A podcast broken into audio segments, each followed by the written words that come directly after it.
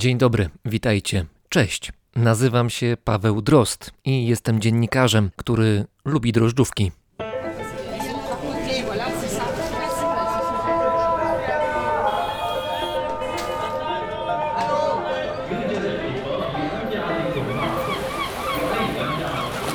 Brzmienie świata z lotu Drozda. Można się przyzwyczaić. Tak mówimy czasami, gdy coś zmieniło się na tyle, że musimy dopasować się do nowej sytuacji. Na przykład, no dajmy na to, przygarnęliśmy psa, który gdzieś tam błąkał się po okolicy i teraz trzeba wstawać na bardzo poranne spacery. No trudno, trzeba się przyzwyczaić do wcześniejszej pobudki. Kończy się jesień i zimno za oknem? Trudno, trzeba ubrać się cieplej. Trzeba się przyzwyczaić. Przed wyjściem z domu na twarz muszę założyć maseczkę. Oddycha się trudniej, mniej jest wygodnie, ale trudno, jak trzeba, to trzeba. Trzeba się przyzwyczaić. Moi goście w dzisiejszym podcaście idą dalej. Nie są bierni, nie czekają aż zmiany do nich dotrą. To oni sami wywołują zmiany, stawiają sobie wyzwania, podnoszą poprzeczkę, a potem dokonują wobec tych zmian głębokiej adaptacji. Adaptacja to jest to słowo, które będzie unosić się nad drugim odcinkiem podcastu. No to zaczynamy. 3, 2, 1. Este amor já não dói não Nem vivo mais dessa ilusão Bem tentas, mas já não vale a pena. Porque o teu amor não dói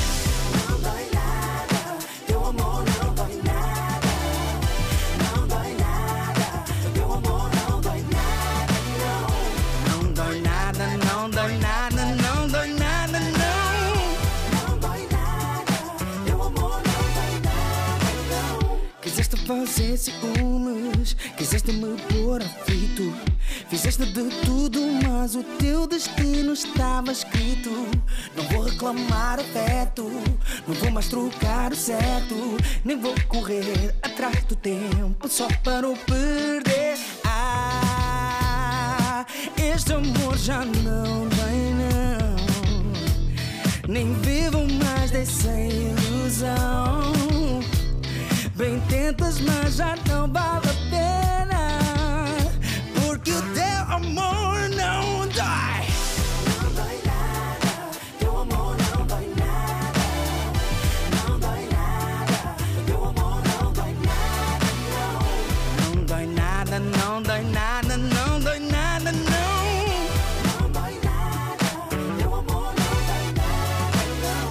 Fácil nunca foi, mas agora estou bem.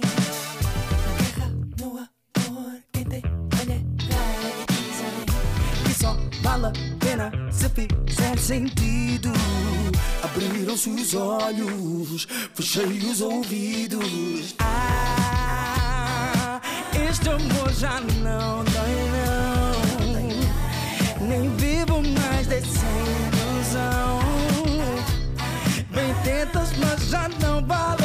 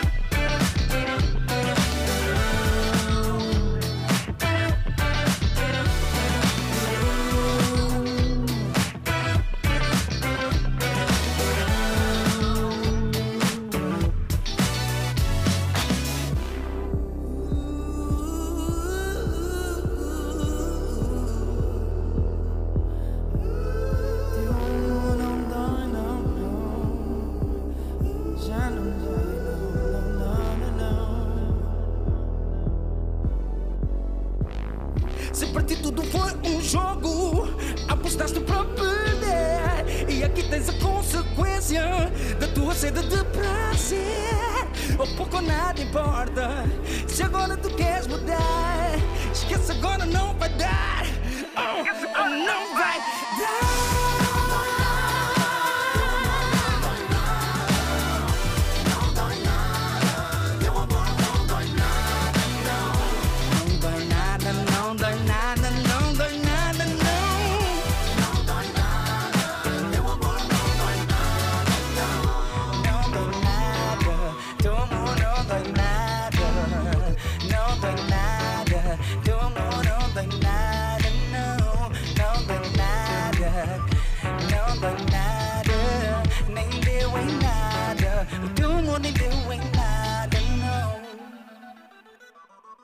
To był krótki wypad, zaledwie kilkanaście dni. Dystans ostatecznie nieduży, niecałe 400 km na rowerze i 150 km pieszo.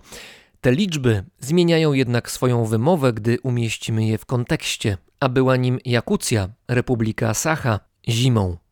Razem z nami są teraz ultramaratończyk i kolarz Walerian Romanowski. Witaj, dzień dobry. Witam, dzień dobry Państwu. Oraz instruktor survivalu, czyli sztuki przetrwania, Piotr Marczewski. Witaj. Witam serdecznie wszystkich. Macie za sobą kolejny duży krok w ramach ambitnego przedsięwzięcia pod hasłem Oswajamy mróz.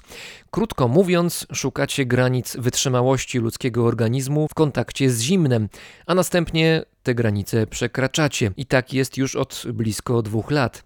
Na swoich kontach macie rekordy, a każdy z nich ma swoje minusy. Dużo minusów poniżej zera. To zacznijmy od rekordu na Stadionie Narodowym. To było niemal dokładnie rok temu. Tam mieliśmy najniższą temperaturę minus 164 i w temperaturze od minus 100 do 164 spędziłem 8 godzin ja razem z Piotrem Marczewskim, więc to był rekord na PG Narodowy. To w kwietniu takie temperatury niskie były w Polsce? Mamy do dyspozycji komorę kryogeniczną, to jest mobilna komora, która może dojechać w dowolne miejsce w Polsce i w takich komorach możemy osiągnąć temperaturę najniższą nawet minus 180 stopni. W takiej komorze realizowaliśmy rekord. Czy w ramach tego rekordu zakładaliście jakąś wartość graniczną tej temperatury, którą chcecie osiągnąć, czy to było tak, że obniżaliście, obniżaliście, obniżaliście, aż w końcu doszliście do tej wartości, która była tą wartością graniczną? To jest rekord, który sami wymyśliliśmy, kategorię w księdze Guinnessa, a rekord się cechował tym, że będę jechał na rowerze w temperaturze minus 100 stopni jak najdłużej. Ale później się okazało, że po 3-4 godzinach, że temperatura to naprawdę nie jest aż taka niska, i postanowiliśmy jeszcze obniżyć temperaturę i tak schodziliśmy i zeszliśmy do temperatury poniżej 160 stopni. Po prostu chcieliśmy zobaczyć, jak człowiek się zachowuje i funkcjonuje jeszcze niższych temperaturach, bo uważaliśmy, że to minus 100 to jeszcze nie jest tak nisko i nie jest tak straszne. To jaki był wynik tego eksperymentu dla waszej psychiki? Czego się dowiedzieliście? Znaczy każdy projekt, my to nieraz nazywamy jako trening, coś wnosi, coś dowiadujemy się więcej o człowieku, bo na przykład przed rekordem nie wiedzieliśmy, jak się zachowają oczy, a trzeba pamiętać, że w tych temperaturach mieliśmy oczy otwarte. Jak człowiek będzie oddychać z taką temperaturą, to też trzeba pamiętać, że my oddychaliśmy tą temperaturę, nie mieliśmy żadnego powietrza podgrzewanego, nie wiedzieliśmy, jak jeść w ogóle w tych temperaturach. Też wiele kwestii nas zaskoczyło i może wszyscy tak się dziwią, a nas zaskoczyło to, że nam było zbyt gorąco. Przede wszystkim dla mnie, ponieważ ja ciągle produkowałem ciepło i to nas zaskoczyło i dlatego w temperaturze minus 100 stopni musiałem zdjąć rękawice i jechać z otwartymi rękoma, ponieważ przez ręce odprowadzałem ciepło. To było zaskoczenie. Rozumiem, że to był taki rower, który był zamocowany stacjonarnie koło się kręciło, pedałowałeś, ale rower stał w miejscu. No jak najbardziej, bo to jest rower spinningowy, bo ta komora nie jest taka duża, ona ma tylko metr na półtora, to nie jest komora na przykład na Politechnice Krakowskiej, gdzie spędziliśmy dużo więcej czasu, no więc komory nie było dużo. Co w tym czasie ty robiłeś, Piotrze? Czytałeś książki? No ja miałem niebywale trudne zadanie, znaczy na pewno łatwiejsze niż Walerian, który miał olbrzymi wysiłek w tym czasie. I Walerian zawsze mówi o tym, wymyśliliśmy, zrobiliśmy i tak dalej. No trzeba tu powiedzieć, że to on jest autorem tych wszystkich swoich wyczynów. Ja kiedyś napisałem na chyba Facebooku, jest to po prostu człowiek od zadań arcytrudnych i arcyniemożliwych. Ja w tym czasie stałem. Moim zadaniem było po prostu tam być i, no i gdyby się po prostu coś wydarzyło, to może pomóc, chociaż no, Walerian nawet nie dał chwili takiej, żeby trzeba było cokolwiek robić, reagować, więc Walerian się bardzo dobrze bawił, to na pewno doprowadził mnie do kilku momentów, że naprawdę nie wierzyłem w to, co widzę, bo ja nie miałem na produkcji ciepła, bowiem stałem, patrzyłem, obserwowałem i rozmawiałem z kolegą w komorze. On w pewnym momencie zdjął te rękawiczki, więc ja w ogóle uznałem, że coś się tam naprawdę dobrego u niego dzieje, bo ja w tym momencie już bardzo mocno walczyłem. To było bardzo ciężkie, dlatego że ja po prostu nie generowałem żadnego ruchu. Poza tym gdzieś stałem cały czas przy wypływie tego lodowatego powietrza do komory, czyli jak sądzę, chociaż na, na dobrą sprawę nie wiem, ile tam było stopni. Wydaje mi się, że jeżeli w komorze było minus 160 stopni, to przy wylocie. 170, 180 albo nawet jeszcze niższa temperatura. Tak, więc, więc no jak gdyby z tą temperaturą przyszło nam walczyć na dwa różne sposoby. Walerian podczas jazdy Ja natomiast podczas stania i te dwie różne aktywności dały nam bardzo dużo odpowiedzi na ten temat, jak zachowuje się ludzki organizm. Dzięki temu mogliśmy tą wiedzę z Walerianem razem wykorzystać potem rzeczywiście na innych projektach, między innymi w Jakucji. Ale też chciałbym zaznaczyć, że na przykład jak Piotr był razem ze mną i później jak postanowiłem założyć rękawice, to my we dwójkę walczyliśmy kilkadziesiąt minut, żeby założyć jedną rękawiczkę. I widzimy, że jak w tych warunkach wszystko się zmienia, jak te proste czynności naprawdę robią się trudne i mały problem powoduje to, że powstaje duży problem, bo jak nie założę rękawiczkę, to stracę palce. I ta perspektywa całkowicie się zmienia, dlatego jak byliśmy w Jakucji, ja staram się unikać dystansy, jakie przyjechałem, tak samo i Piotr w czasie marszu, ponieważ to nic nie mówi. No bo na przykład przyjechanie 100 km w ciągu doby to nie jest duży dystans. No z warunkiem, że na zewnątrz mamy minus 60 stopni, to perspektywa zaczyna się zmienić. Do bicia waszych rekordów podchodziliście mając za sobą niemałe doświadczenie i treningi. Jak dalece ćwiczenia w kontakcie z niskimi temperaturami mają tu znaczenie, a na ile znaczenie mają predyspozycje danej jednostki ludzkiej? Innymi słowy, czy każdy z naszych słuchaczy, którzy teraz z nami słuchają tej rozmowy, czy każdy z nich byłby w stanie dojść do waszych wyników, gdyby skopiował waszą drogę w każdym szczególe? Czy to jest możliwe? Wiadomo, że to jest bardzo szeroki temat, bo wiele czynników ma znaczenie. Trzeba pamiętać, że my z Piotkiem dochodziliśmy sami do pewnych rozwiązań, radziliśmy w różnych problemach, które nas spotykały. I teraz, gdybyśmy z Piotkiem wzięli taką osobę, powiedzmy, zieloną z ulicy, i możemy nawet dla niej wszystko wytłumaczyć jesteśmy prawie pewni, że większość osób byłyby w stanie zrobić to samo co my, ponieważ oni mieliby dużo łatwiej, ponieważ my pokazalibyśmy, jak to się robi.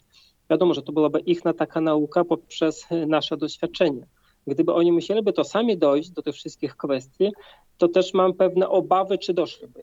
Dlatego, że to jest ciężka praca, to jest determinacja, trzeba to lubić i dlatego dla nas to jest pasja i to nam sprawia przyjemność bo dla innych takie osoby może się skończyć na tym, że zrezygnuje po pierwszym niepowodzeniu, po pierwszej wpadce, po pierwszych jakichś tam odmrożeniach, po prostu zrezygnuje i nie będzie tej drogi dalszej. Tak, bo to jest tak, że kiedyś nasze drogi się skrzyżowały. Jak się okazuje, też nie bez powodu się skrzyżowały, dlatego że każdy z nas ma jakąś wiedzę, każdy ma jakąś determinację. Walerian jest wybitnym sportowcem, ja jestem po prostu survivalowcem, każdy z nas ma wobec tego pewną wiedzę i pewne umiejętności. Natomiast chciałbym powiedzieć o takim jednym z naszych przygotowań, kiedy pamiętam byliśmy na Zalewie Zegrzeńskim w Warszawie, kiedy Walerian wraz ze mną i z ekipą Medic Rescue Team, która już wtedy nas mocno wspierała, postanowiliśmy wejść do lodowatej wody na dłużej niż godzinę, ale nam było po prostu mało, chcieliśmy więcej. Tam weszliśmy na półtorej godziny i to nie było łatwe, to było bardzo ciężkie. Ja osobiście miałem momenty, kiedy po prostu potrzebowałem wsparcia Waleriana i ja pamiętam, ja już chciałem zrezygnować. Nie pamiętam, jaki to był czas, czy to była godzina tam 15, 20, coś koło tego. I Walerian wtedy, pamiętam, przytrzymał moją rękę, spojrzał na mnie, zobaczył, że wszystko jest ze mną ok, że w zasadzie to chyba tylko psychika siada i mówi, słuchaj, zostań jeszcze. I proszę uwierzyć, że to naprawdę pomaga. To pomaga, jeżeli taka druga osoba obok ciebie jest i jeżeli masz jakieś zwątpienie, to łatwiej osiągnąć więcej. I sądzę, że takim kluczem w tych wszystkich przygotowaniach naszych wspólnych było to, że po prostu siebie wspieraliśmy nawzajem i każdy od każdego czerpał tyle, ile chciał nie sprawiało nam to żadnej trudności. Kiedy byliście w tej komorze przez kilka godzin, to bardzo mnie interesuje, o czym rozmawialiście, bo powiedzieliście, że rozmawialiście ze sobą, no bo trzeba było coś robić, żeby ten czas zabić. Walerian pedałował, Piotr stał obok, y, rozmowa się toczyła, ale o czym? Czy to były rozmowy związane z tym, co się właśnie dzieje, że no dobra, to teraz kontrolujemy sytuację, sprawdzamy jaka jest temperatura, jak się czujesz i tak dalej, ale no i nie można przez tyle godzin tylko o tym rozmawiać, to nie wiem o czym rozmawialiście, o filmach, o, o znajomych, o tym, co czytaliście ostatnio w książkach, no jak zabijaliście ten czas? tak się składało, że nie musieliśmy zabijać czas, dlatego że podczas takich projektów się wydziela adrenalina. Jesteśmy w nowej sytuacji, w której nigdy nie byliśmy w życiu i wtedy my opowiadamy, co czujemy, co się dzieje, jak się zachować, więc bardziej się skupiamy na tym, co my robimy. Że jest mi zimno, że jest mi gorąco, że czuję to zimno i jeden na drugiego patrzy, czy czasami jest wszystko z ubraniem w porządku, czy coś się nie odsłoniło, więc bardziej się skupiamy na tym zadaniu, które mamy do wykonania. I ten czas szybko leci. Szybko leci i przeważnie po każdym takim projekcie, niezależnie ile jesteśmy w komorach, bo byliśmy na początku godzinę, Później byliśmy w tych temperaturach 8 godzin w temperaturze minus 100, ale później byliśmy 100 godzin w temperaturze minus 50. Więc pomimo, że to jest długi czas, ale ciągle mamy co robić. Rozmawiamy ze swoimi organizmami on nam mówi albo sygnalizuje, że jest jakiś problem, żeby go rozwiązać, no i my staramy się z nim się dogadać. Jak się dogadamy, no to rozwiązujemy ten problem. I to jest taka rozmowa między nami, ale też rozmowa między sobą, więc pomimo, że nas jest dwóch, ale tak przeanalizujemy, to nas jest cztery przynajmniej osoby, więc jest naprawdę ciekawa dyskusja. To też powoduje, że uczymy się siebie i dzięki temu ja wiem, czy jest ok i Walerian wie z drugiej strony, czy jest ok. To bardzo pomaga. To chyba tak też się budują głębokie przyjaźnie, prawda? Tak, i dlatego na przykład jak byliśmy później w Jakucji, prawda mówiąc, my, my ze sobą nie musieliśmy dużo rozmawiać, bo wiadomo, że przy wysiłku ta rozmowa jest utrudniona, ale wystarczy, że my spojrzymy na siebie, spojrzymy w oczy, spojrzymy jak dana osoba się rusza, co mówi i z tych sygnałów możemy bardzo dużo wywnioskować, ponieważ my znamy siebie nawzajem. To jest dużo prościej. No nie musimy natrętnie komuś coś tłumaczyć, że jest jakiś problem. Po prostu jeden ruch, jeden gest dużo mówi dla drugiej osoby. Kiedy rozmawiamy o relacji między człowiekiem a mrozem, to kluczowym słowem jest tu tutaj hipotermia, czyli wychłodzenie organizmu.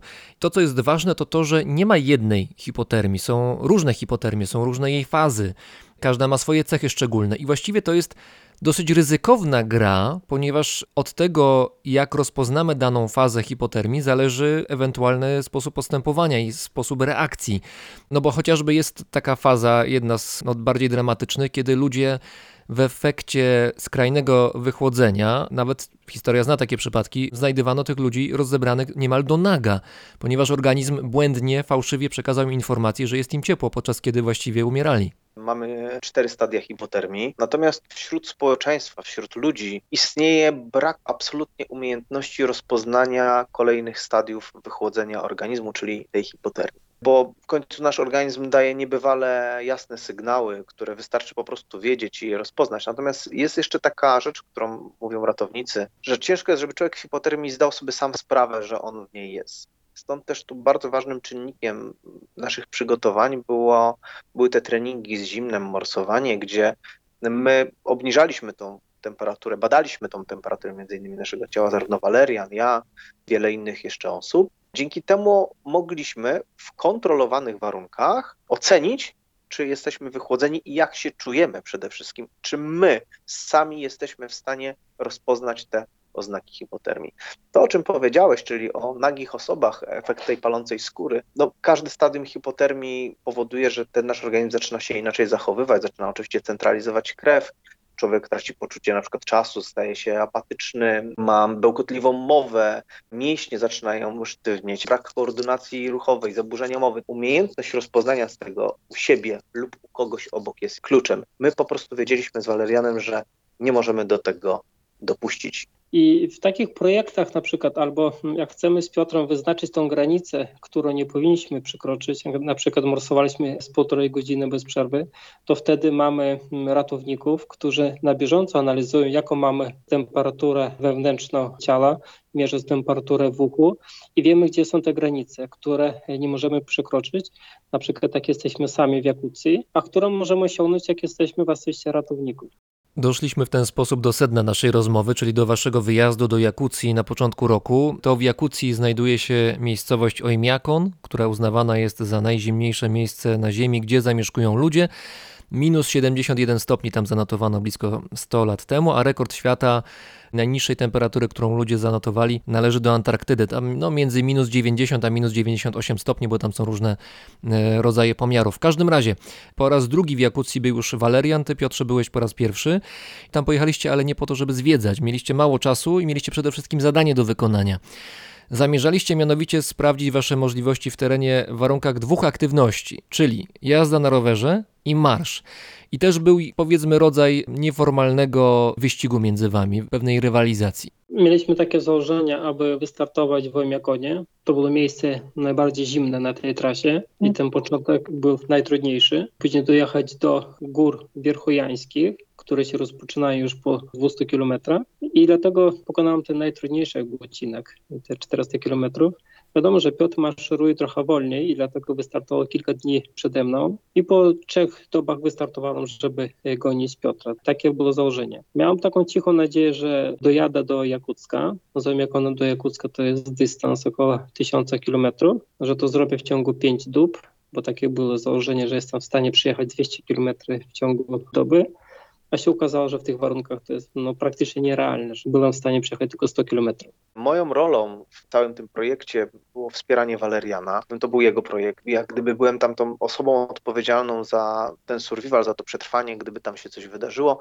Już w drodze do Jakucka, kiedy lecieliśmy samolotem, w zasadzie zastanawialiśmy się, jak gdzieś w tą całą sytuację wpleść mnie doszliśmy do wspólnego wniosku razem z koordynatorem projektu Wawrzyńcem Kucem, Walerianem, grupą medyczną Medic Rescue Team, że wykorzystamy ten czas aklimatyzacji Waleriana swoim Jakonie, będę mógł kilka dni przed nim wyjść i dostałem wielką szansę możliwości też sprawdzenia siebie i, i zobaczenia tego z takiej innej troszkę perspektywy rzeczywiście survivalowej, będąc tam samotnie. I rzeczywiście gdzieś tam w międzyczasie pojawił się taki element może nie rywalizacji, bowiem no ja wiedziałem, że Walerian jedzie, że on mnie gdzieś tam ściga, że już jest tego ostatniego dnia, kiedy wiedziałem, że wyjechał. Trzeba przyznać, że ja cały czas oglądałem się za siebie, czy już jest, a jego cały czas nie było. Ja sobie zdałem sprawę, że Walerian ma równie ciężko jak ja, bo naprawdę Jakucja potrafi zaskoczyć i potrafi e, wyciągnąć z ciebie absolutnie wszystkie siły i niejednokrotnie zabrać ci to, co myślałeś, że będziesz miał. Jakie były warunki atmosferyczne na miejscu, kiedy zaczęliście swoją trasę? Walerian na rowerze, a Piotr pieszo? Jak przyjechaliśmy do Miakono, pierwsze co zrobiłem, wyskoczyłem z samochodu i pobiegłem do termometru. I się ucieszyłem, że mamy taką temperaturę. Wtedy przybiegł Piotr i było z tego co pamiętam poniżej 50 stopni. Minus 57 Walerian było. Minus 57 stopni. I to nas najbardziej ucieszyło, bo obawialiśmy, że przejdziemy do Ojmiakonu, a tam będzie tylko minus 40. No to byłoby dla nas no nie do przeżycia. To byłoby straszne, bo musielibyście w t-shirtach jechać w trasę. No tak, ale no, po to pojechaliśmy do im jako, no, no, żeby mieć przynajmniej minus 50. Jak zobaczyliśmy, że jest prawie minus 60. Pierwszy nocleg Piotrek, jak spał w Tajdze, to miał minus 64, więc były idealne temperatury. To jest tak, że założenie jeszcze było takie, że w trasie nie pomagacie sobie żadnymi zewnętrznymi źródłami ciepła. To znaczy, jedynym źródłem ciepła dla Was był Wasz własny organizm. Takie tak. mieliśmy założenie i to było podstawowe założenie, żeby korzystać z ciepła, które jest wyprodukowane tylko przez nasze organizmy, żeby nie mieć żadnego ognia. Prawda mówiąc, my nawet nie mieliśmy namiotów, a śpiwory mieliśmy dedykowane do temperatury, z tego co wiem, trochę poniżej minus 20 para stopni. Więc naprawdę mieliśmy sprzęt ubogi. Śpiwór do minus 24 stopni, tak zwanej temperatury extreme. Temperatura extreme to jest taka miara, która mówi o tym, że może zaśniesz, jak będzie minus 24 na zewnątrz, czyli ten śpiwór jest do minus 24, może nie zaśniesz, na pewno cię troszkę tam wytrzepie, wytelepota, ale nie umrzesz. A my mieliśmy minus 60 trzeba powiedzieć, że do takiego śpiwora, żeby on dobrze działał, wchodzimy w ubraniu termoaktywnym. Nie wchodzimy w dziesiątkach ubrań, bo wtedy nie będziemy w stanie nagrzać powietrza w tym śpiworze. Wobec tego pewnie zmarzniemy, dojdzie do pewnego rodzaju urazów, odmrożeń, wychłodzenia organizmu. Więc ta granica przynajmniej w ciele Waleriana w moim ciele, na pewno jest zdecydowanie niżej niż u innych osób. Bo jeżeli my mieliśmy w nocy, śpiąc tylko i wyłącznie w bieliźnie termoaktywnej, w takim śpiworze, minus 2, 0 stopni, bo tam woda zamarzała i my byliśmy w stanie przespać kilka godzin, bo przecież Walerian, ty też niejednokrotnie przespałeś kilka godzin tam, prawda? Tak, jak najbardziej kilka godzin miałem takiego snu nawet. To oznacza, że te nasze organizmy rzeczywiście wykonały doskonałą pracę, bo przecież ludzie wpadają w hipotermię nie w temperaturach tylko 0 stopni, minus 20, minus 30. Przecież pamiętajmy o tym, że hipotermia, to mówi o tym wielu specjalistów, jest chorobą, która tyczy się ludzi przez cały rok, bo wystarczy, że dojdą do tego zmienne warunki atmosferyczne. O czymże jest hipotermia? Hipotermia jest stanem organizmu, w którym po prostu spada nasza temperatura dlatego że nie dostarczamy lub nie jesteśmy między innymi w stanie utrzymać tego ciepła i oraz nie dostarczamy ilości kalorii do organizmu, żeby on mógł to ciepło wytworzyć, choćby nawet przez te drżenia mięśniowe, które pojawiają się tam w pierwszym stadium. My korzystaliśmy przecież z tego, z tych drżeń mięśniowych. Walerian, wchodziłeś do śpiwora, pamiętam. Ile cię trzepało, przyznaj się, potem w śpiworze, żeby nagrzeć swój organizm. No wiadomo, jak człowiek się rozbierze już, żeby wejść do śpiworu, to już jest wychłodzony. Jak wejdzie do śpiwora, no to nieraz do godziny musi się potrzepać, aby tą temperaturę w śpiworze podnieść, bo w śpiworze mamy tak samo na początku minus 60. Tak samo sytuacja wygląda z rana, jak z tego śpiwora cieplego, no bo tam jest 0 stopni, jest lekko na minusie, trzeba wyjść, trzeba założyć ubrania, które są na zewnątrz i które są, można powiedzieć, że zamarznięte, ponieważ pot spowodował, że ubranie bardziej wygląda na skorupę, którą trzeba włożyć, tak samo i buty, no to też na początku mamy intensywne, intensywne drżenie mięśniowe. Wiadomo, że w takich sytuacjach my dążymy do tego, żeby organizmowi pomóc, no poprzez pewien ruch. Nieraz tak się składa, że rozbieranie, tak samo jak i ubieranie, dzielimy na pewne etapy, bo w jednym podejściu nie jesteśmy w stanie tego zrobić. Bo powiedzmy, że na półmetko ubierania się okazuje się, że jesteśmy już tak ziębnięci, że trzeba odpowiednio zareagować, żeby tę temperaturę podnieść. Więc są pewne procedury przez nas opracowane, które powodują, że podnosimy temperaturę. Mówiąc o procedurze, masz na myśli na przykład herbatę z prądem, czy coś innego?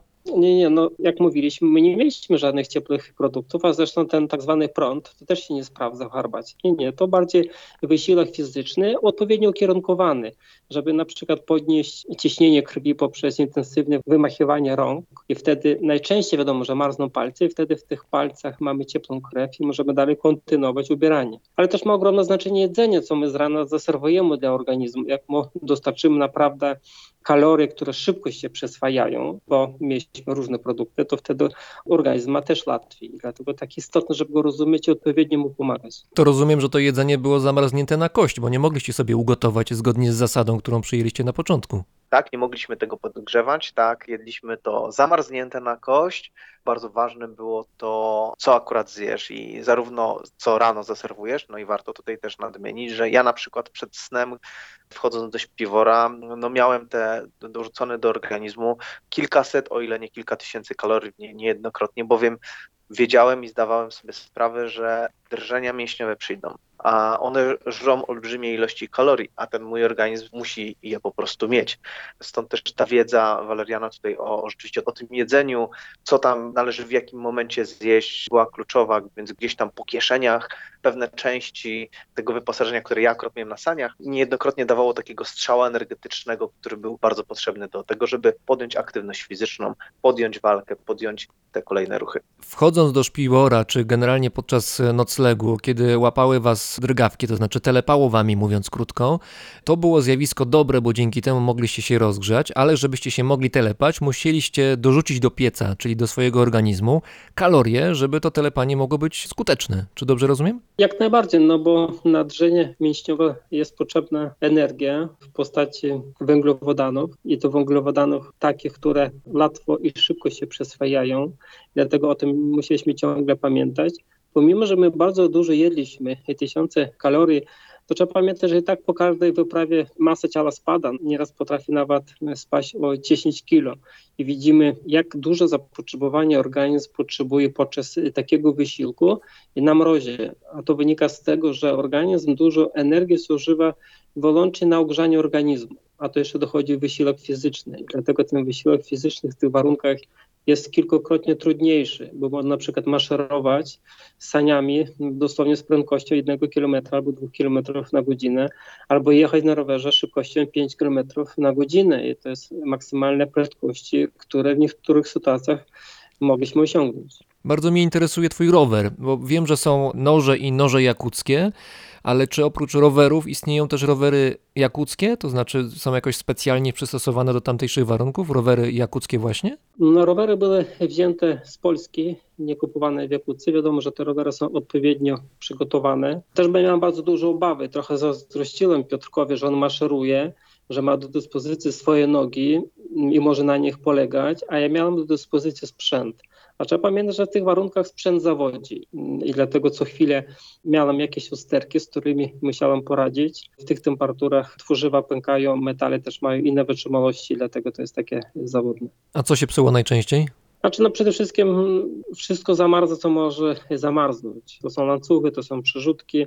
W pewnych momentach przerzutki musiałem przerzucać kopnięciem nogi w tylną przerzutkę, żeby ona zmieniła swoją pozycję. A trzeba pamiętać, że to nie jest płaski teren, bo przechodziliśmy przez góry werchojańskie, więc mieliśmy i podjazdy, i zjazdy, więc co chwilę trzeba było biegi zmienić i z tym był największy problem. A hamulce, hamulce działały w takich temperaturach? Czy szczęki od hamulców się nie zakleszczały albo Znaczy, płyn hamulcowy nie zamarzał? W takich warunkach się dąży do tego, żeby hamulców nie używać, ponieważ y, jak zahamujemy, to ten hamulec może w takiej pozycji już zostać.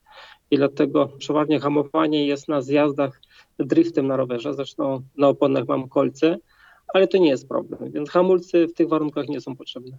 A jeżeli chodzi o to, co jest podczas takiego wysiłku fizycznego intensywnego potrzebne, to znaczy uzupełnianie wody, jak sobie z tym radziłeś podczas jazdy?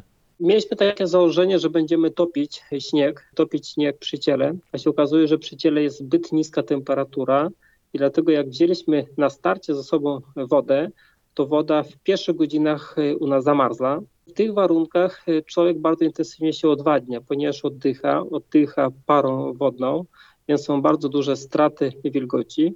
I co nas może zaskoczyło mnie, jak i Piotrkę, że po pierwszej dobie byliśmy już całkowicie odwodnieni. Piotrek sobie radził, produkował w małych ilościach wody i mu się udało przetrwać. U mnie sytuacja była trudniejsza, ponieważ podczas jazdy miałem jakby inną intensywność i po pierwszej dobie byłam na tyle odwodniona, że musiałam skorzystać z zewnętrznej pomocy, a dostarczenie miałam przeważnie od osób przypadkowych, bo tak się składa, że od jakiegoś czasu tam przyjeżdża jakiś samochód, więc byłam ugoszczony wodą. To jedyna pomoc, z której ja skorzystałam w tej wyprawie. Piotrze, jak to wyglądało z Twojej perspektywy, z perspektywy Twoich nóg pieszej? Rzeczywiście tego sprzętu, który mógł zawieść, o którym powiedział Walerian, było mniej. Byłem bardzo zadowolony z, rzeczywiście z, ze sprzętu, który dobrałem i który miałem ze sobą zarówno na saniach, jak i który miałem na sobie. W szczególności mówię tutaj o butach, które były swojego rodzaju kombinowanym takim elementem, bo były to buty pilota bombowca, uzupełnione jeszcze o specjalne wkładki arktyczne, plus na dobrą sprawę jedna skarpeta zdały po prostu egzamin niesamowicie, tego nie spodziewałem, bałem się, że mnie obetrą, wręcz wyśmienicie się sprawdziły. Natomiast e, wracając tutaj do tego niebywale ważnego, z punktu widzenia survivalowego elementu, czyli wody.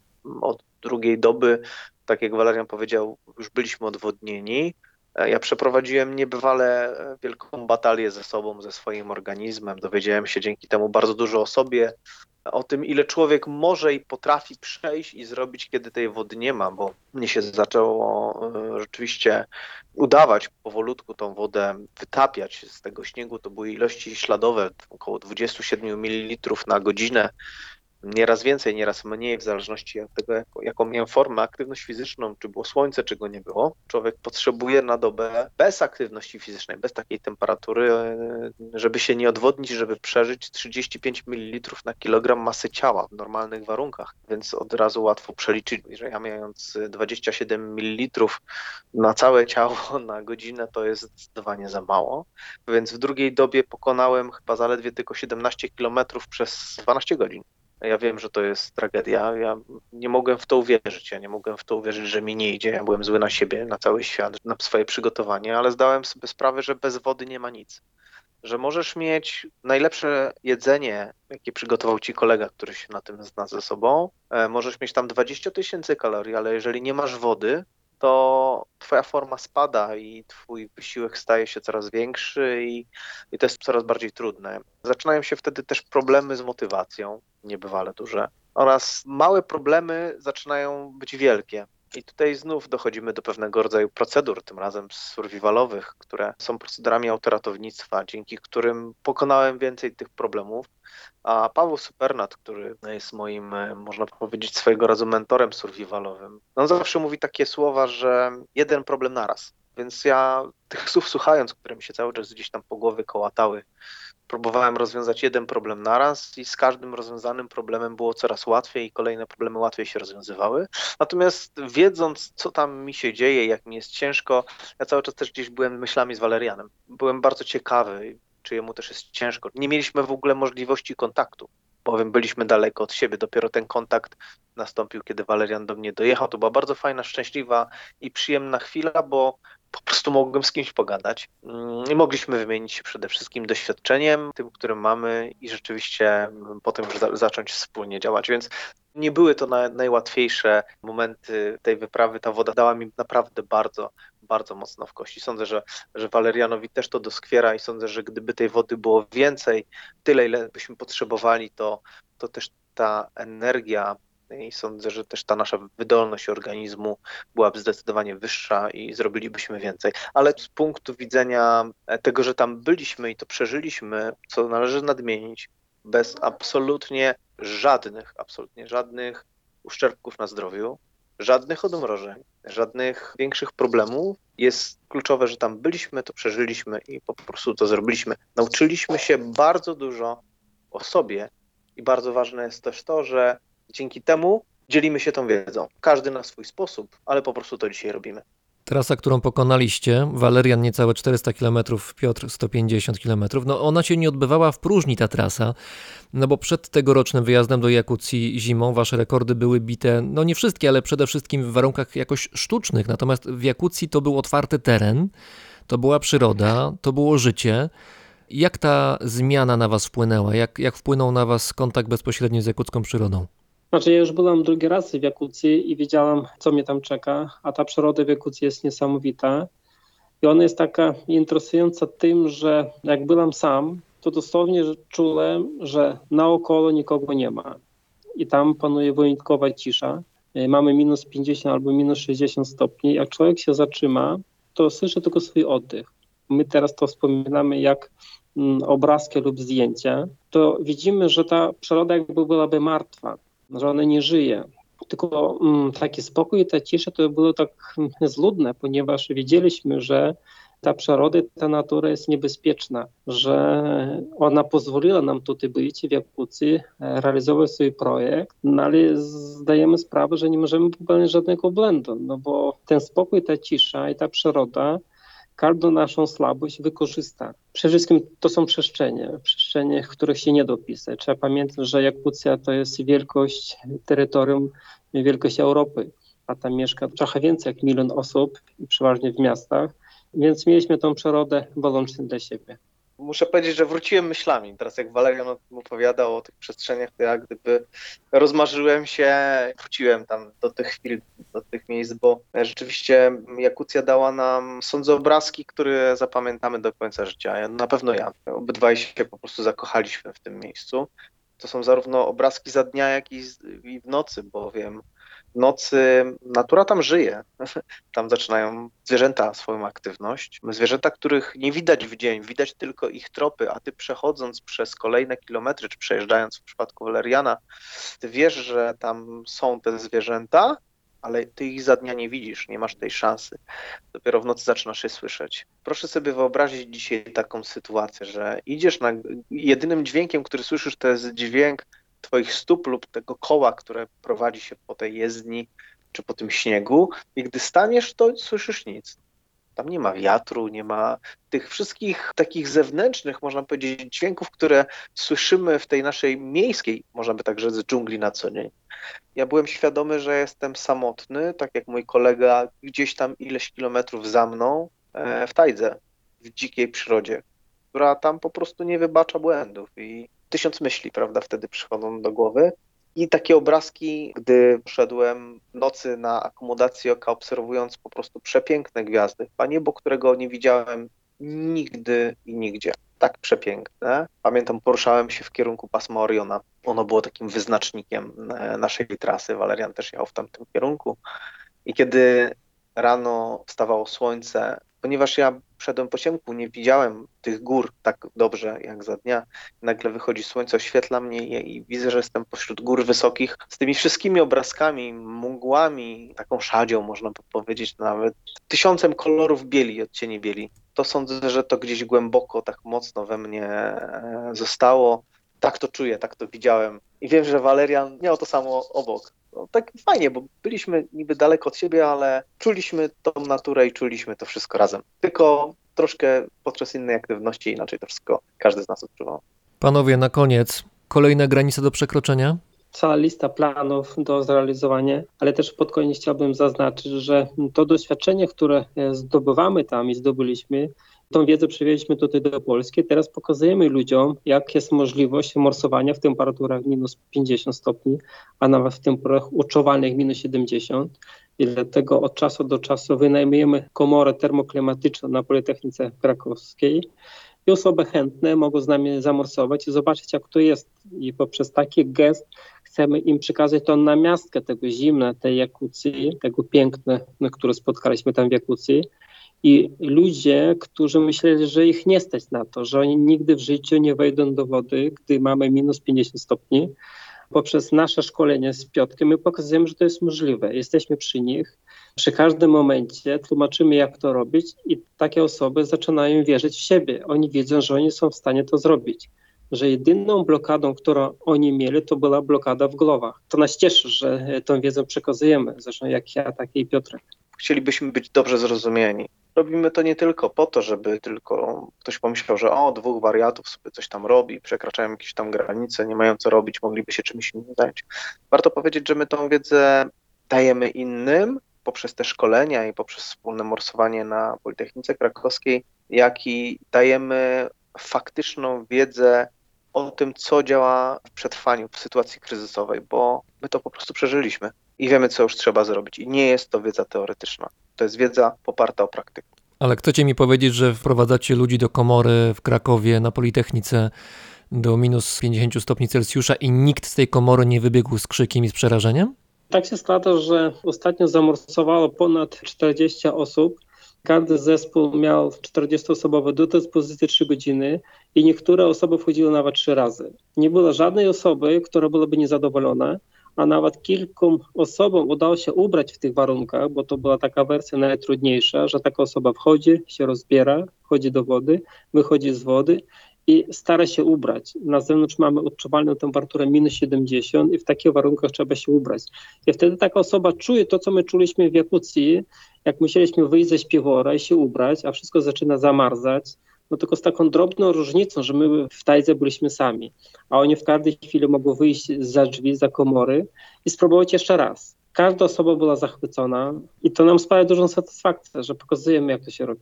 Panowie, bardzo Wam dziękuję. Walerian Romanowski, ultramaratończyk i kolarz oraz instruktor survivalu i sztuki przetrwania Piotr Marczewski, czyli filary przedsięwzięcia o nazwie Oswajamy Mróz. Bardzo Wam dziękuję. My również dziękujemy. Dziękuję bardzo.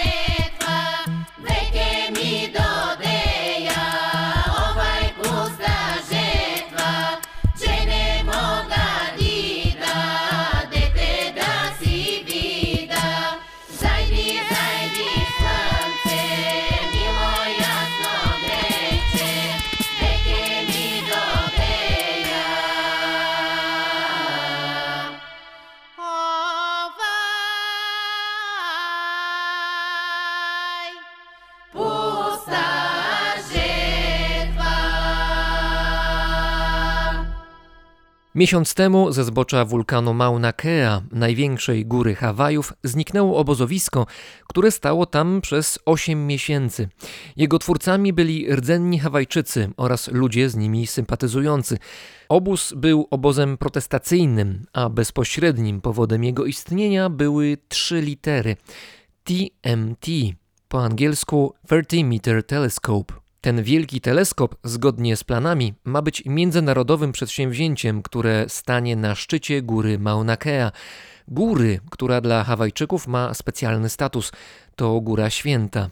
Protest przeciwko budowie został przerwany ze względu na bezpieczeństwo samych protestujących, ponieważ również na Hawaje dotarł cień koronawirusa.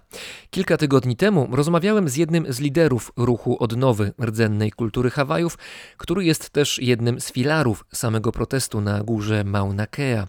To Joshua Lanakila, Okaina i Kapono Mangawil. Zapytałem go, czy protestujący Hawajczycy nie mają obawy, że władze oraz twórcy projektu nowego teleskopu wykorzystają sytuację, by wznowić pracę przy budowie. Definitely so. That is a concern. And Hawaii's government has addressed the COVID situation very, very poorly, especially here being such Zdecydowanie tak. Mamy takie obawy. Szczególnie, że rząd Hawajów podszedł do sytuacji związanej z COVID-19 bardzo niefrasobliwie. Hawaje to jeden z najpopularniejszych kierunków turystycznych w tej części świata i mieszkańcy wysp mają wrażenie, że nasz lokalny rząd bardziej dba właśnie o turystów niż o nasze dobro i bezpieczeństwo. Hawaje są jak zamek otoczony wielką fosą, jedną z największych na świecie. Zamknięcie tego zamku przed światem zewnętrznym powinno być łatwe i bardzo skuteczne. Tymczasem nawet teraz, gdy na całym archipelagu obowiązuje nakaz pozostania w domach, władze pozwalają ludziom z zewnątrz na wjazd. W efekcie chorobę roznoszą nie tylko sami Hawajczycy, ale również odwiedzający nas turyści. Teoretycznie każdy, kto przylatuje teraz na Hawaje, podlega obowiązkowej dwutygodniowej kwarantannie. Jednak po pierwsze, ta kwarantanna odbywa się w hotelach i apartamentach, gdzie turyści i tak by przyjechali na wypoczynek i tam miło spędzają sobie czas. A po drugie, nie ma w zasadzie żadnej kontroli nad tym, czy ci ludzie rzeczywiście przebywają dwa tygodnie w izolacji. Ewidentnie władze starają się, by biznes dalej się kręcił, by turystyka miała się jak najlepiej, nawet kosztem Hawajczyków.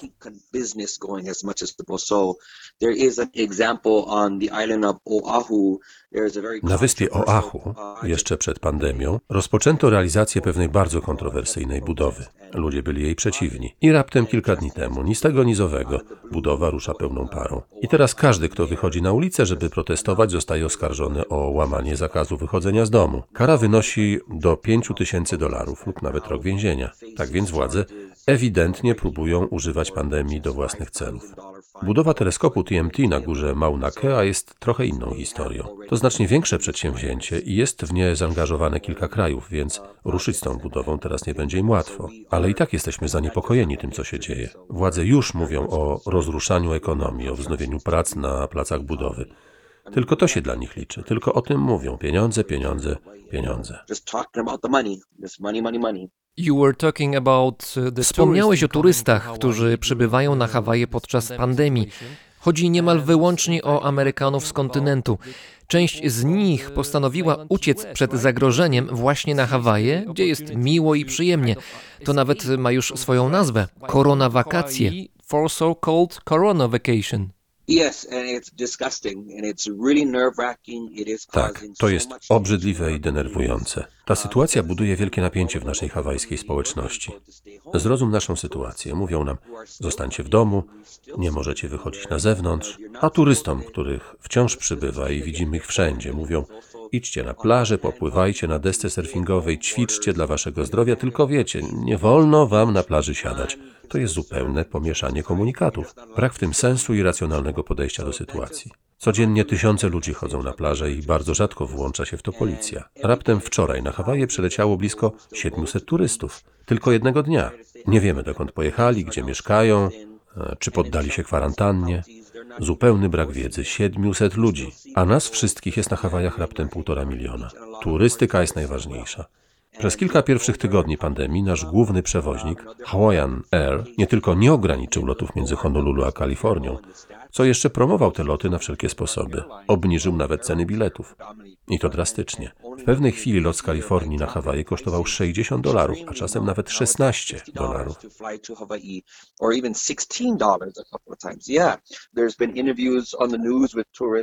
W telewizji mogłeś oglądać wywiady z turystami, którzy mówili: O, bardzo się cieszę, że jestem na Hawajach. Normalnie nie byłoby mnie na to stać, ale teraz ceny są takie niskie, że musiałem skorzystać. Więc Amerykanie z kontynentu przyjeżdżają do nas całymi rodzinami. Co więcej, część z tych ludzi zachowuje się bardzo arogancko.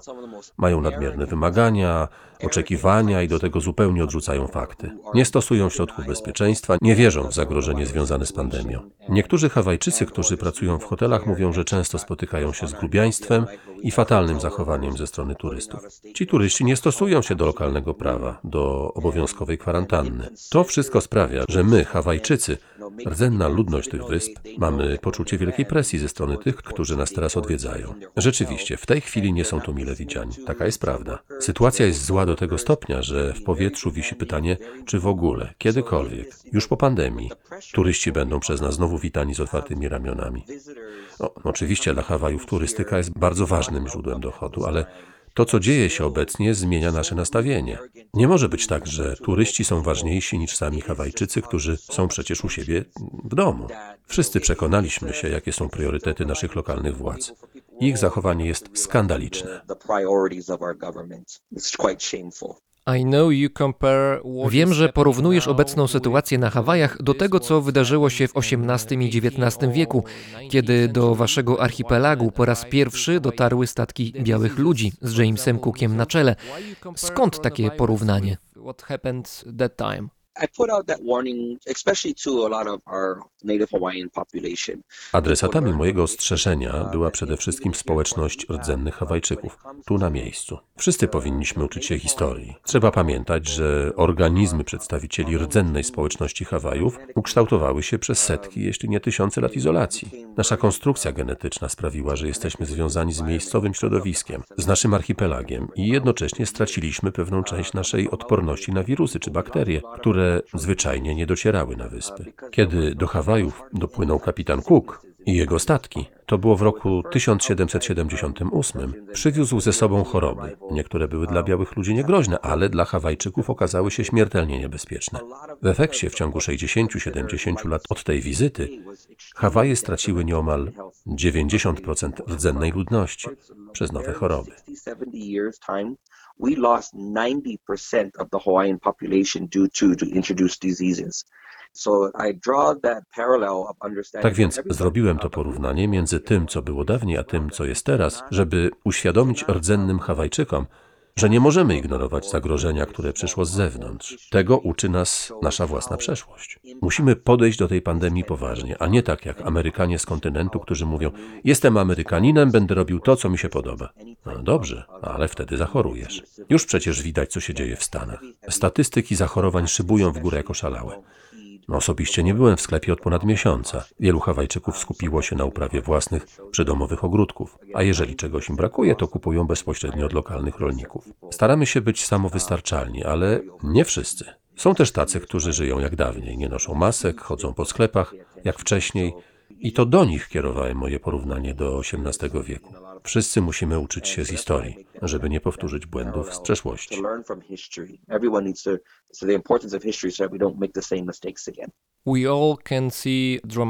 Widzimy dramatyczną zmianę, która odbywa się na naszych oczach. Świat wstrzymał oddech i w zasadzie nie wiemy, co wydarzy się później. Niektóre aspekty naszego życia zmieniły się całkowicie i to nie jest zbyt optymistyczna konstatacja, ale z drugiej strony ta zmiana, która teraz się odbywa, przez Ciebie widziana jest jako szansa. Szansa na to, by przekuć obecne wydarzenia w energię do zbudowania czegoś dobrego. Definitely so. And I think it's a good thing for us to all to contemplate and to think on, especially in our time of isolation. Zdecydowanie tak. Ten czas izolacji spędzony w domach jest znakomitą okazją, żeby zastanowić się głębiej nad nami i światem. Możemy przemyśleć drogę, która doprowadziła nas do punktu, w którym wszyscy teraz jesteśmy. Za oknem widać krajobraz, którego wcześniej nie dostrzegaliśmy. W wielu dużych miastach poprawiła się przecież jakość powietrza. Mam przyjaciółkę, która mieszka w Los Angeles. Tam się urodziła. Dotąd nigdy nie miała możliwości zobaczyć ze swojego domu słynnego napisu Hollywood na wzgórzu. Zwyczajnie przykrywał go gęsty smog. A teraz nie posiada się z radości, bo napis jest widoczny niemal każdego dnia, ponieważ powietrze jest czyste. Tak więc wycofanie się człowieka, ograniczenie jego aktywności dało naturze szansę na wylizanie się z ran, na uzdrowienie. Na przykład w Wenecji woda stała się znowu przejrzysta i widać w niej ryby. Na tropikalnych plażach w wielu miejscach na świecie pojawiły się żółwie, których nie było tam od lat. To dla nas wyraźny znak, że czas na pobudkę. Mamy potencjał, żeby dostrzec wyzwania i trudności, które stawia przed nami XXI wiek. And the challenges that we're facing in the 21st century, there is a way that we can change this. And it's also showing that for a Jest sposób, by wszystko zmienić, by dać odpowiedź. Jednocześnie widzimy na Hawajach i w ogóle w Stanach Zjednoczonych, że konsumpcjonizm próbuje przeszkodzić w tej pozytywnej zmianie. Już teraz trzeba zacząć myśleć, czy kiedy ta pandemia się skończy, będziemy chcieli wrócić do społeczeństwa i do systemu, który nas nie wspiera. Czy naprawdę chcemy jego reaktywacji? Możemy się nad tym zastanowić. Teraz, kiedy nasze priorytety zupełnie się zmieniły. Priorities. What have we actually prioritized in our life, or what do we see as really being important? Okazało się, że nasze życie składa się z rzeczy bardzo prostych. Musisz mieć wodę, bezpieczny lokum, jedzenie i to już wystarczy. Yeah, yeah. And we're realizing how, like, wow, even in this hard time, for a lot of people, they're struggling. to Właśnie. I do tego uświadamiamy sobie, że i tak mamy szczęście, ponieważ są ludzie, którzy walczą o zaspokojenie właśnie tych najprostszych potrzeb. Zaczynamy zdawać sobie sprawę, że zdobycie wody czy jedzenia wymaga od nas czasu i energii. Jestem zaskoczony, że dostęp do jedzenia jest teraz tak utrudniony, nawet jeśli pominąć wykupywanie wszystkiego w sklepie w akcie paniki. Poza tym na Hawajach, co może wydawać się dziwne, mimo że mamy świetne rolnictwo, 90% produktów żywnościowych w sklepach pochodzi spoza wysp. Importujemy je. Natomiast większość tego, co wyprodukują nasi rolnicy, idzie na eksport. No to jest przedziwna sytuacja. Jesteśmy w stanie sami się wyżywić, lecz tkwimy w systemie, który zmusza nas do sprzedaży naszych produktów za granicą. Podobną sytuację ma wiele państw na świecie. Tkwimy w rzeczywistości, która zmusza nas do sprzedaży naszych produktów na zewnątrz. Na Hawaje przylatują samoloty, na pokładach których jest żywność, za którą w sklepach płacimy wysoką cenę. I te same samoloty zabierają potem produkty rolne naszych rolników i wywożą za ocean. Co więcej, kapitalizm faworyzuje wielkie firmy, które handlują jedzeniem. To od nich kupują sklepy czy restauracje, ponieważ mają zniżki za duże zamówienia. A mali, lokalni przedsiębiorcy mają pełne pola warzyw czy owoców, które się marnują, ponieważ wielcy gracze oferują wszystko taniej. Jedzenie ląduje w koszu. Sami sobie stworzyliśmy taki system. Ważniejsze jest to, jak działa system monetarny, a nie jak dbamy o nasze społeczności, których jesteśmy częścią.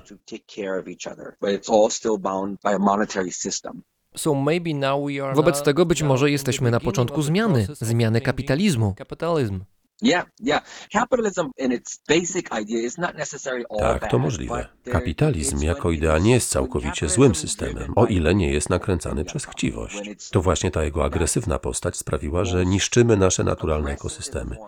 Że mamy nadprodukcję, że trwa rabunkowa eksploatacja złóż naturalnych. Dla mnie to, co się dzieje wokół pandemii, jest pewną metaforą. To objaw większej choroby, na którą zachorował świat. To znak. Koronawirus powoduje u osób zakażonych problem z oddychaniem, atakuje płuca, uniemożliwia wzięcie oddechu. Przecież dokładnie to samo my robimy naszej planecie.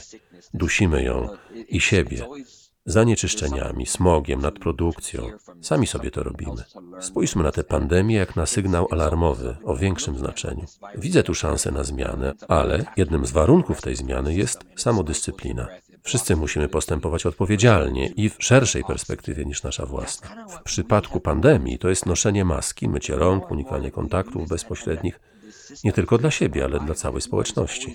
Mamy w Stanach Zjednoczonych sporo młodych ludzi, którzy myślą tak, e, tam tak nie zachoruje. A jeśli nawet, no to wirus jest zagrożeniem dla starszych ludzi, więc nie mam się czym przejmować. Jest obrzydliwy sposób myślenia.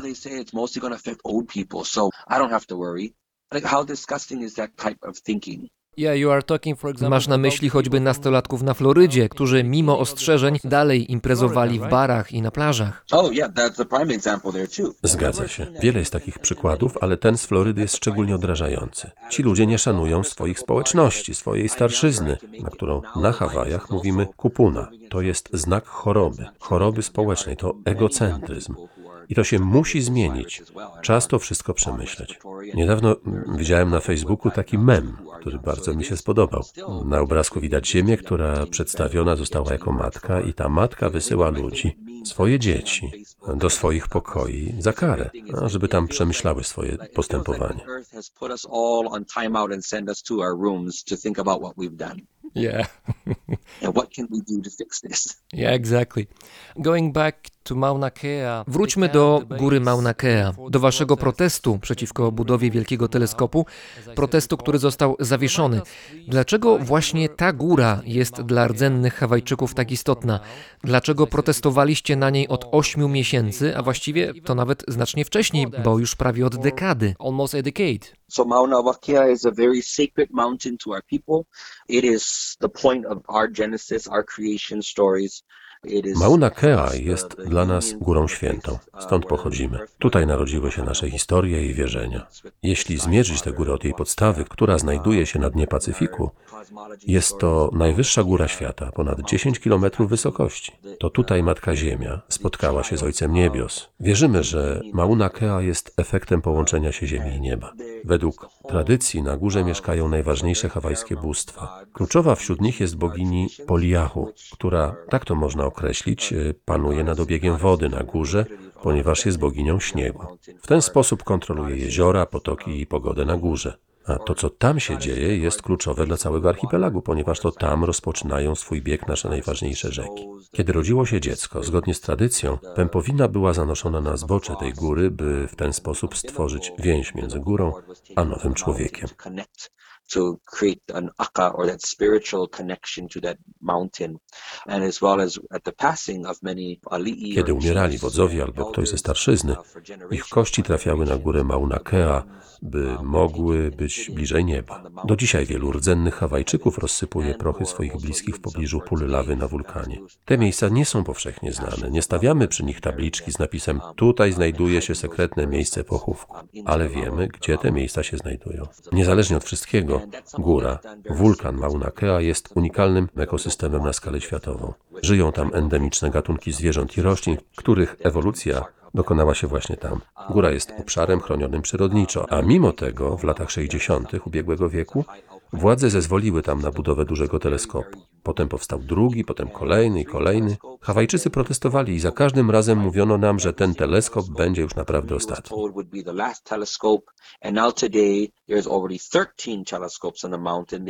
A dzisiaj na górze jest już 13 teleskopów. Obecnie trwają prace, by wybudować 14, jeden z największych na świecie. Mówią na niego TMT, co jest angielskim skrótem od słów teleskop 30-metrowy, ponieważ jego średnica będzie miała 30 metrów. To gigant. Ma stanąć w centrum naszych świętych ziem, w środku obszaru chronionego, niszcząc ekosystem północnej części wulkanu.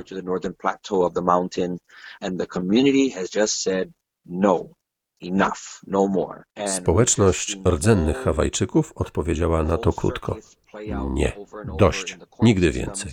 Jesteśmy zmęczeni dezinformacją, zwodzeniem nas, łamaniem prawa i obietnic. Walczymy z tym teleskopem od 2009 roku. W 2014 roku przerwaliśmy ceremonię rozpoczęcia budowy.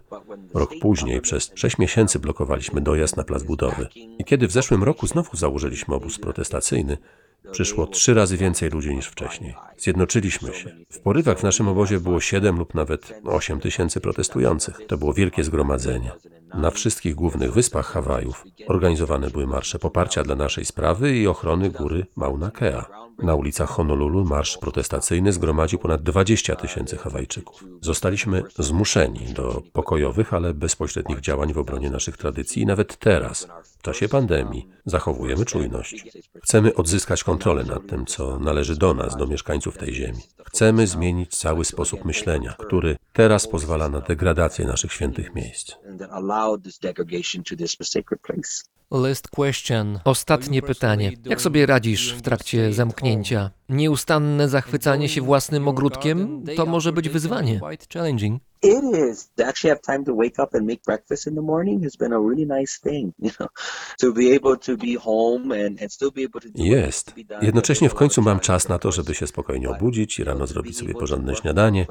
Mogę być w domu, zajmować się sprawami, które czekały od dawna na załatwienie. No, oczywiście są wyzwania i trudności, to jasne, ale to jest piękne, że znowu mogę włożyć ręce w ziemię i ją uprawiać. Jeśli ktokolwiek ma możliwość zasadzenia roślin, opiekowania się nimi, powinien teraz z tego skorzystać. Dzięki temu można poczuć kontakt z przyrodą, na powrót stać się jej częścią. Znowu mamy szansę, by wrócić do tego, co znaczy być człowiekiem, częścią wielkiego systemu zależności. Mamy czas, by oddychać. To ważne, żeby świadomie oddychać, bez pośpiechu. Uświadomiłem sobie, że nawet ja żyłem w biegu, poświęcając tak wiele czasu na rzecz mojej hawajskiej społeczności. Brakowało mi chwili na zauważenie siebie samego w tym wszystkim, na zadbanie o zdrowie fizyczne i psychiczne.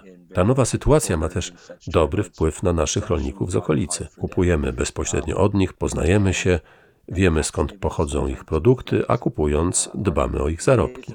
Tworzy się wspaniały krąg bliskich sobie ludzi, społeczność, trochę jak rodzina. Ale oczywiście ogólna sytuacja jest dość trudna. W czerwcu chciałem być w Warszawie, miałem już kupione bilety. Musiałem anulować wyjazd, ale mam nadzieję, że będę mógł wrócić do Polski już wkrótce.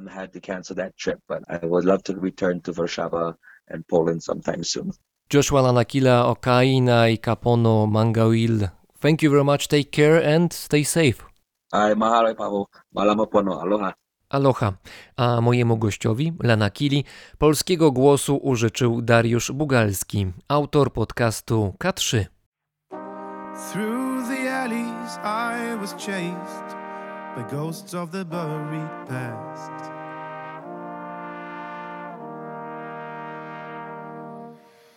And they were singing a song that I had heard before, and I would forget no more.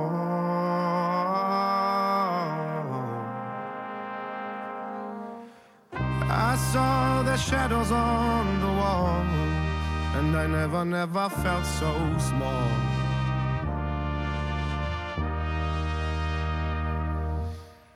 And all their voices raised to push me to the ground, and so I turned around.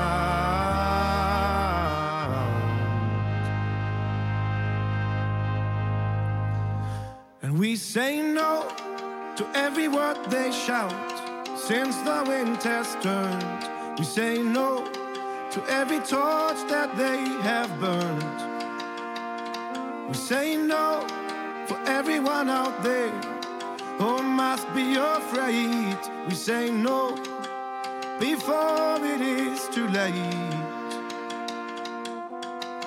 They screamed their dreams into the night, and I thought we would never have to fight.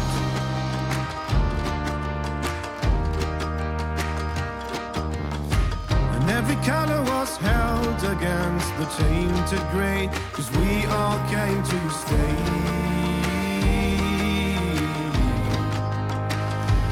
They say one learns, the other one turns away from everything he's supposed to know. Oh, have they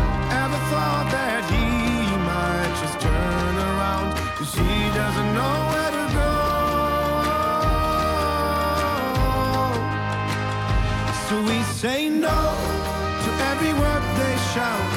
Since the wind has turned, we say no to every torch that they have burned. We say no for everyone out there who must be afraid. We say no before it is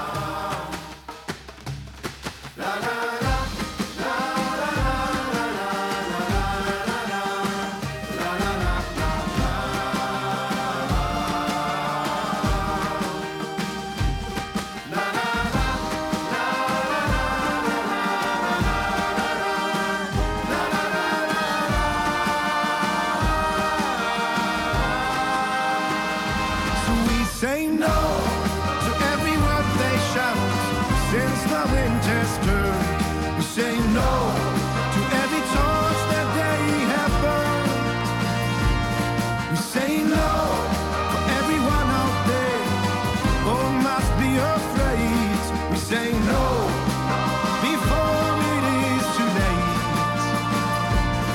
We say no for everyone out there who must be afraid. We say no before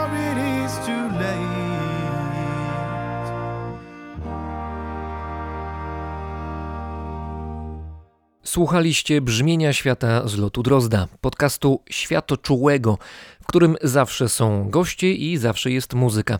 Więcej informacji znajdziecie na facebookowym profilu Brzmienia Świata oraz na patronite.pl. Tam również możecie wesprzeć moją pracę i wysiłki. Patronom, przyjaciołom, którzy już teraz są ze mną i pomagają, niniejszym bardzo serdecznie dziękuję. Kolejny podcast jak zwykle w sobotę rano. Dzięki za obecność. Paweł Drozd, czyli ja, mówi Wam dobrego dnia.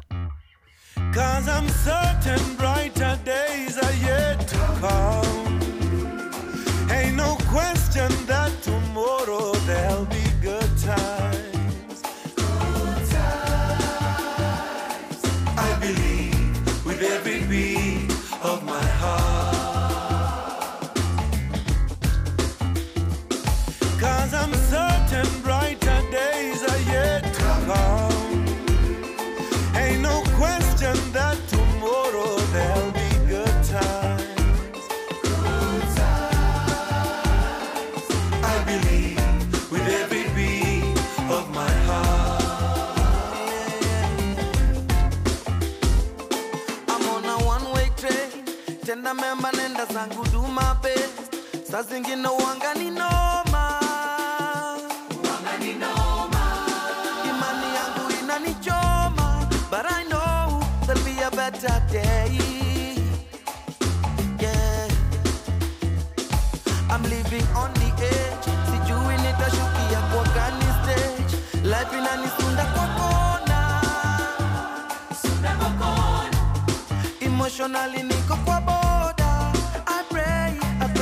better days.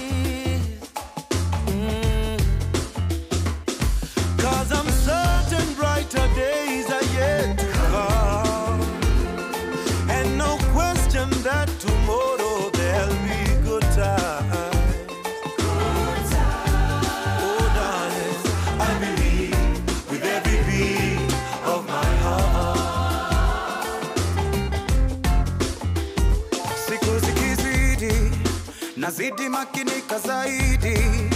I'm holding on a little bit longer. What doesn't kill you makes you stronger. I see, I see a better day. Visions of love from up above. The sun is not too far away. Now I shut up, now not far. I know I will be okay for the stars with everything in my heart. I know I